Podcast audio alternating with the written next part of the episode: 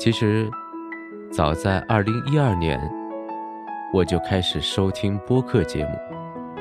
当时我刚好做了一个叫做近视眼的手术，大夫跟我说：“你这一个月的时间不能长时间的看电视，也不能看手机的屏幕。”这对于当时我一个游戏重度患者来说，是一件多么痛苦的事情。那个时候，我每天的状态就是在客厅里来回的踱步，喝喝茶，看看天空。我仿佛一瞬间过上了老年的生活。实在无聊，我下意识的打开手机，我想，不让我看，我听总可以了吧？那是我第一次听到了播客。我突然觉得听声音。可以让我们放下浮躁，去感受声音背后的故事。因为热爱，在一三年，我开始自己尝试做网络电台。我和曾经的同事一起创办了叫做“萌叔电台”，内容涉及到情感、脱口秀、音乐等等。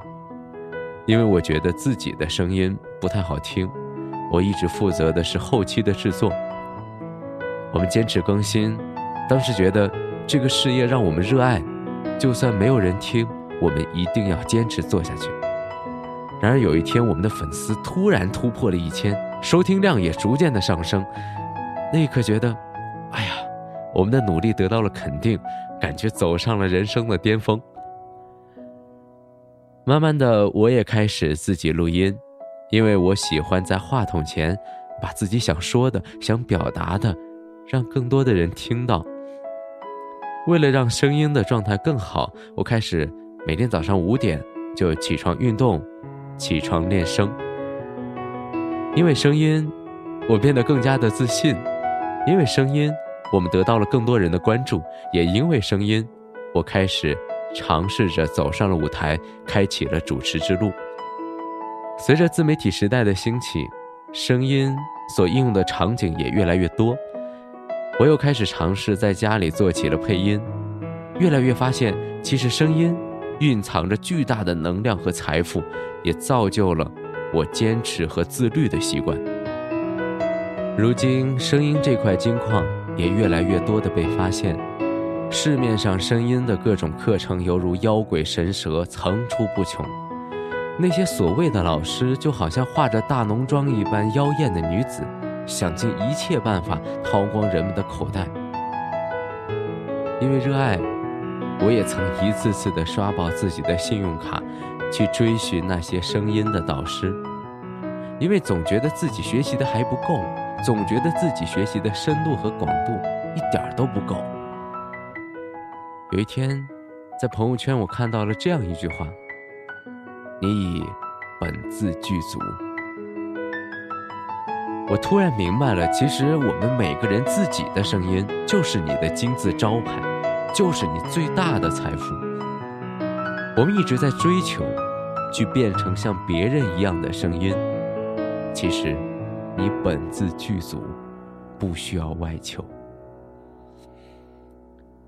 所以，我也开始分享我对声音的理解，对声音的感悟，对声音的体验。帮助那些对自己声音不自信的人走出困惑，帮助那些热爱声音的人更投入地享受声音的艺术，帮助那些有声音优势的人能够创造财富。所以，在这个自媒体时代，声音应用的场景越来越多，声音的价值也越来越体现。如果你也热爱声音，如果你也有一个声音的梦，如果你也想不用出门。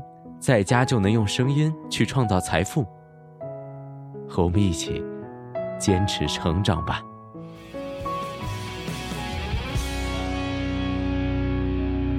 你是否不懈努力，却被人肯定？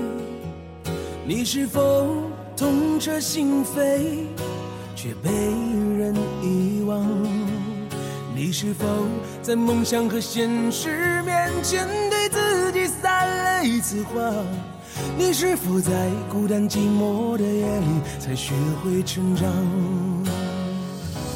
谁会在乎我们身在何处？谁又会知道我要去往何方？许多的沟壑等着我去跨越，许多的束缚等着我去解放。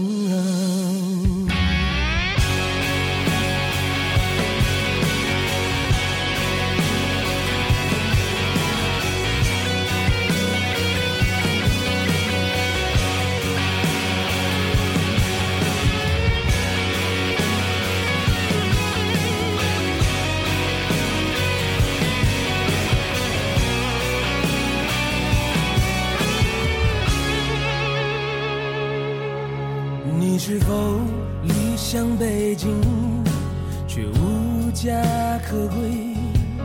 你是否找到一份理解，却流下了眼泪？你是否在爱情和朋友之间对自己撒了把盐？你是否在和青春说再见时才学会成长？谁会在乎我们身在何处？谁又会知道我要去往何方？许多的沟壑等着我去跨越，许多的束缚等着我去解放。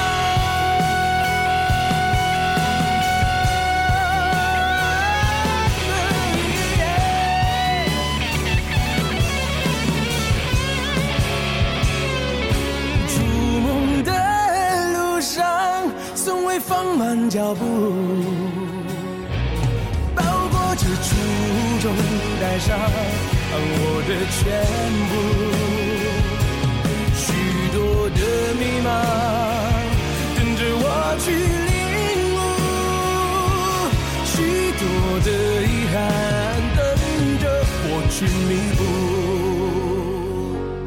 这或许对我才是一种满足。